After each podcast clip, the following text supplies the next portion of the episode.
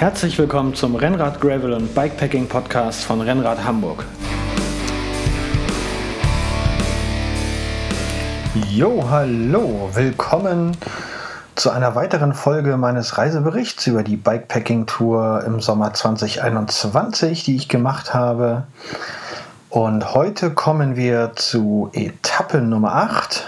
Da fahren wir nämlich wieder aus den Bergen heraus von Bossano del Grappa nach Pordeone. Eine Etappe, die ich mir so vorher nicht vorgestellt hätte, denn wir sind ja aus den Bergen rausgefahren und da packt mich dann äh, alten Bergliebhaber natürlich wieder die Angst, dass die Strecken nicht so schön sind. Heute sollte ich aber eines Besseren belehrt werden und sollte feststellen, dass auch in Italien tolle äh, kleinere Berge sind und sogar die Ebene richtig cool aussehen kann. Ja, dann geht es los morgens am Hotel ähm, in Bossano del Grappa. Ich habe euch ja schon erzählt, wir hatten ein Hotel, das war kurz vor der Stadt. Und äh, das war auch sehr schön. Das, ähm, das war eines dieser äh, Bike-Hotels, äh, wo eben auch ein bisschen Equipment da war. Darum haben wir am nächsten Morgen nochmal die Räder schön aufgepumpt. Äh, ich glaube, Markus hat noch irgendwas nachgezogen bei sich. Und dann sind wir auch schon langsam losgerollt Richtung Stadt. Ich hatte vorher schon mal auf Google Maps geguckt, was Bossano del Grappa denn so zu bieten hat. Und siehe da, da ist eine berühmte Holzbrücke, die Ponte Vecchio, ähm, die ich dann natürlich dort direkt gesehen habe und dachte, okay, da sollten wir mal rüber. Dann wollte ich noch gucken, wo das denn genau ist und habe dann festgestellt, dass Komoot unsere Route sowieso über diese Brücke geplant hat.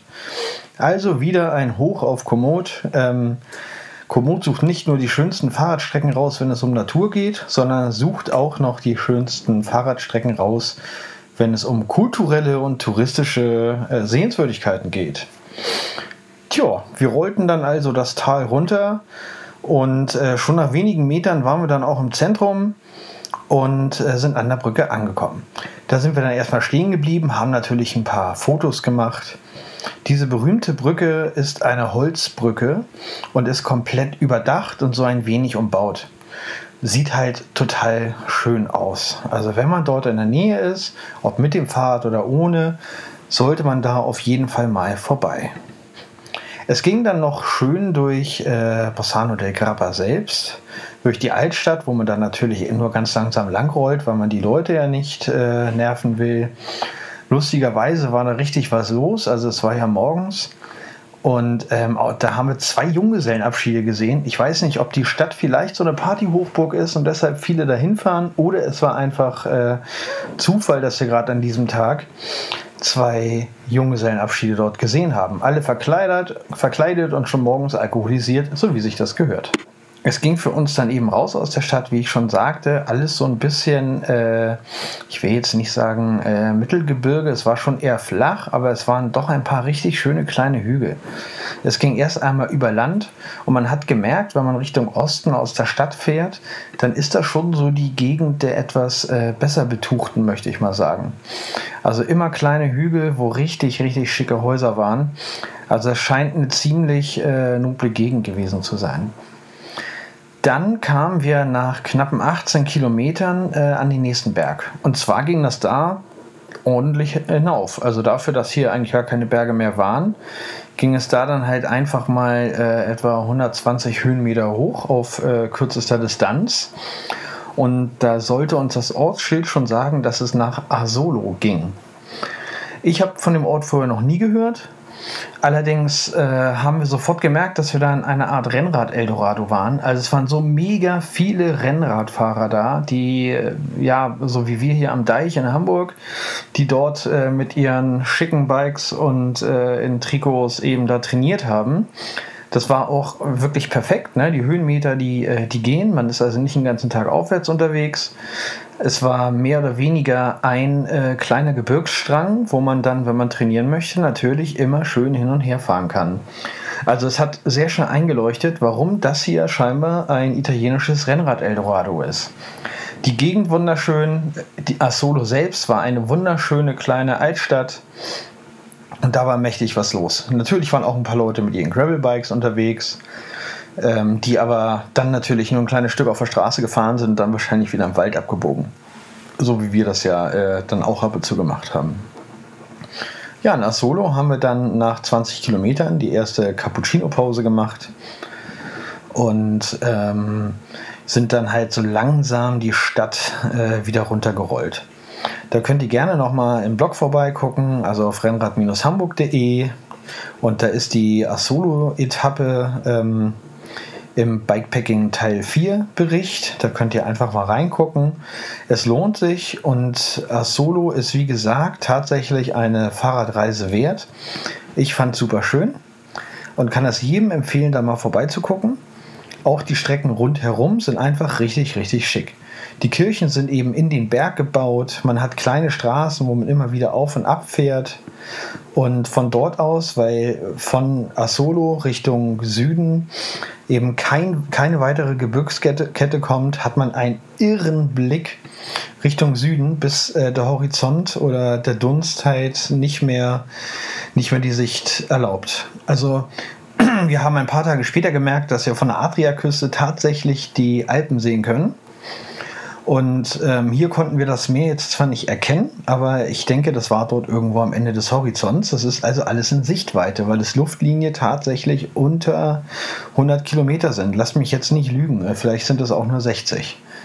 Auf jeden Fall ist die Adria und die Alpen, die sind wirklich tierisch nah beieinander, ähm, was ich so auch gar nicht angenommen hatte, obwohl man natürlich mal auf dem Globus gucken kann, wie nah das zusammen ist. Ja, hinter Asolo ging es dann auch äh, den Berg wieder runter und wir ließen diesen kleinen Bergzug äh, links neben uns äh, liegen. Und dann ging es in die Tiefebene von Venetien. So wie die gesamte äh, Tiefebene dort eben heißt oder auch natürlich noch bis in die Berge geht, aber eben auf der östlichen Seite des Stiefels ist es alles Venetien. Die Strecke wurde aber nicht langweiliger sondern es war mal etwas vollkommen Neues für mich, muss ich sagen. Die nächsten Tage sollten uns einige Kanäle und auch die berühmten Aquädukte begleiten. Und da führten auch äh, ziemlich oft die Radwege lang. Das war in der Tat sehr, sehr schön, weil es waren immer kleine Fahrradwege auf Gravelstrecken, die an den Aquädukten entlang führten. Das fand ich wirklich sehr, sehr schön. Denn dort war irgendwie wieder sichergestellt, dass man abseits der Straße oder eben nur auf sehr kleinen Straßen dort lang fährt. Und wenn man sich überlegt, wie lange dort diese äh, B- und Entwässerungssysteme schon bestehen, fand ich das irgendwie den mega Hammer. Da könnt ihr auch noch mal gucken, wie sowas aussieht. Habe ich auch wieder auf dem Blog ein paar Fotos von dieser Etappe und auch von der nächsten Etappe, wie wir eben auf so kleinen Gravelfaden an den Aquädukten äh, entlang fahren. Und man fährt eben immer zwischen den Feldern und den Aquädukten entlang. Ähm, das kann ich mal sehr empfehlen, weil, wie gesagt, äh, diese alte äh, römische Technik, die da, ich weiß nicht wie lange schon existiert, ist wirklich sehr, sehr beeindruckend. Danach wurde es dann wirklich komplett flach. Und die letzten 40 Kilometer fuhren wir dann nur noch durch die Tiefebene. Es war wieder mega heiß an diesem Tag und ich habe auch tatsächlich zum Schluss gar keine Fotos mehr gemacht, sondern wieder so 34 Grad, aber eben in der Ebene so, dass man äh, nicht lange stehen bleiben wollte. Wir haben natürlich mal eine Pause gemacht und am Sonnenschirm in irgendeiner Bar und was gegessen und was getrunken. Aber das war schon mega, mega heiß. Unser heutiges Ziel sollte Pordione sein. Pordione ist eine etwas größere Stadt ähm, ich glaube sogar so ziemlich die, äh, die größte, in der, wir wirklich direkt waren. Und da sind wir erstmal direkt bis ins Zentrum gefahren und haben uns dann dort erst ein Hotel gesucht. Auch hier waren wir wieder ziemlich faul und waren mitten im Zentrum und haben dann das Hotel genommen, was direkt um die Ecke war. Wobei ich zu unserer Verteidigung sagen muss, dass in Pordione auch nicht mehr wirklich viel frei war. Das war ein äh, ziemlich schickes Hotel, äh, ziemlich nobel. Aber wie gesagt, äh, die Preise sind wirklich alle sehr, sehr ähnlich. Vor allem, wenn man zu zweit unterwegs ist, muss man sich dann nicht große Sorgen machen. Man findet immer ein super Zimmer und dann sind die auch wirklich alle bezahlbar. Wir konnten unsere Räder in einem extra Raum in der Tiefgarage abstellen, wo sie sicher waren und sind dann auf unser Hotelzimmer los. Nachdem wir uns wieder ein bisschen frisch gemacht hatten, sind wir dann noch in die Stadt gegangen. Also wir waren ja quasi mitten in der Stadt, aber wir wollten noch was Schönes essen. haben uns dort eine schöne Bowl to go geholt, denn ähm, der Laden hatte keine Außenplätze und drin durfte man dort zu der Zeit eben noch nicht sitzen, wegen Corona. Und ja, dann haben wir uns ganz klassisch, wie man das ja eigentlich zu Hause in der Stadt auch macht, uns dort eine leckere Bowl zusammengestellt, mitgenommen und uns auf den Marktplatz gesetzt und dort gegessen. Und hatten dort einen richtig entspannten Abend. Später haben wir uns noch in so eine kleine Bar gesetzt, äh, die nach außen eben Stühle hatte, draußen eine Bar hatte auf so einem großen Platz. Da war richtig was los. Nicht, dass wir jetzt so besonders in Feierlaune gewesen wären, aber einfach mal so ein bisschen ja, ganz normales Großstadtfeeling mitzunehmen, war auch wirklich immer wieder nett. Und dann fühlt man sich auch nicht ganz so ausgestoßen als Bikepacker, sondern dann kann man da halt eben in seiner kurzen Hose und seinem T-Shirt sitzen und es ist alles ganz normal. Jo, das war die heutige Etappe, mit der ich hier dann noch abschließen möchte. Bis Pordione von Bassano del Grappa und das waren etwas über 100 Kilometer meistens flach, bis auf den Anfang über Asolo. Und Asolo möchte ich euch wirklich mal ans Herz legen. Selbst wenn ihr dort in den Bergen seid, also Dolomiten oder eben ein Stück westlicher in dem Tal in Südtirol, macht man Abstecher dahin. Das ist wirklich eine nette Abwechslung, auch wenn man danach die Berge wieder hochfahren muss. Kann ich wirklich nur sehr empfehlen. Und dann geht es auch gleich schon weiter mit der nächsten Etappe. Nachdem wir in unserem sehr schicken Hotel sehr gut geschlafen haben, sind wir am nächsten Morgen nach dem Frühstück gleich weitergefahren. Und zwar sollte es heute für uns an die Adria gehen. Ich war noch nie an der Adria. Ähm, letztendlich ist auch jeder Strand der gleiche, nein, Spaß. Ähm, da hatte ich doch schon mal richtig Lust drauf, das zu sehen. Und es sollte für uns heute von Pordione nach Bibione gehen. Vielleicht klingeln da bei einigen die Ohren. Bibione ist eine Art lass es mich mal so beschreiben, äh, aus Amateursicht, so ein bisschen Malle- und Party-Feeling an der italienischen Adria. Zumindest hatte mir das auch vorher schon der Markus erzählt, dass es da wohl so sein soll. Ich weiß gar nicht, ob er schon mal da war. Aber ähm, für mich äh, war das mal sehr interessant. Und das war unsere neunte Etappe. Das waren nur circa 60 Kilometer durch die Tiefebene und es sollte am Nachmittag noch mächtigen Gegenwind aus der Hölle geben, sage ich euch. Tja, wir fuhren dann eben morgens los aus Pordione. Das Profil heute sah wirklich nur noch komplett flach aus. Aber es war trotzdem äh, nicht minder schön. Auch hier war ich wieder positiv überrascht, dass es eben doch so schöne Gegenden auch im flachen Italien gibt. Wir sind durch einige schicke kleine Städte gekommen und haben auch angehalten tatsächlich. Also wir sind zum Beispiel einmal in ein ziemlich schickes Kloster gefahren. Das war direkt an einem kleinen Ort auf der Strecke und ähm, hatte einen riesenschönen Innenhof. In der Kirche war wohl Gottesdienst und die Türen waren auf. Es waren halt auch wieder 35 Grad. Und ähm, der Gesang kam raus. Es war wirklich richtig, richtig schick. Sah aus wie so eine kleine Burg mit einer Steinbrücke, die darauf führte. Und das war äh, wirklich einer der schönsten Orte in der Ebene, muss ich gestehen. Oder es war der schönste Ort in der Ebene. Das haben wir dann natürlich noch mitgenommen und ein paar schicke Fotos gemacht.